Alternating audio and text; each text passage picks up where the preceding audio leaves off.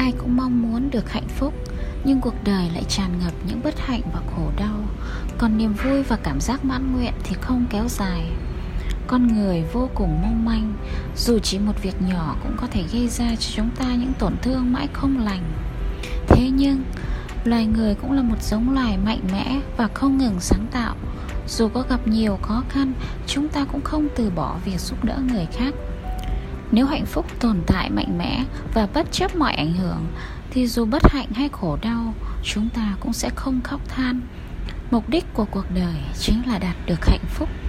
Trước hết, hãy nâng cao độ nhạy cảm của con tim, bắt đầu từ sự hứng thú với sự vật sự việc xung quanh mình.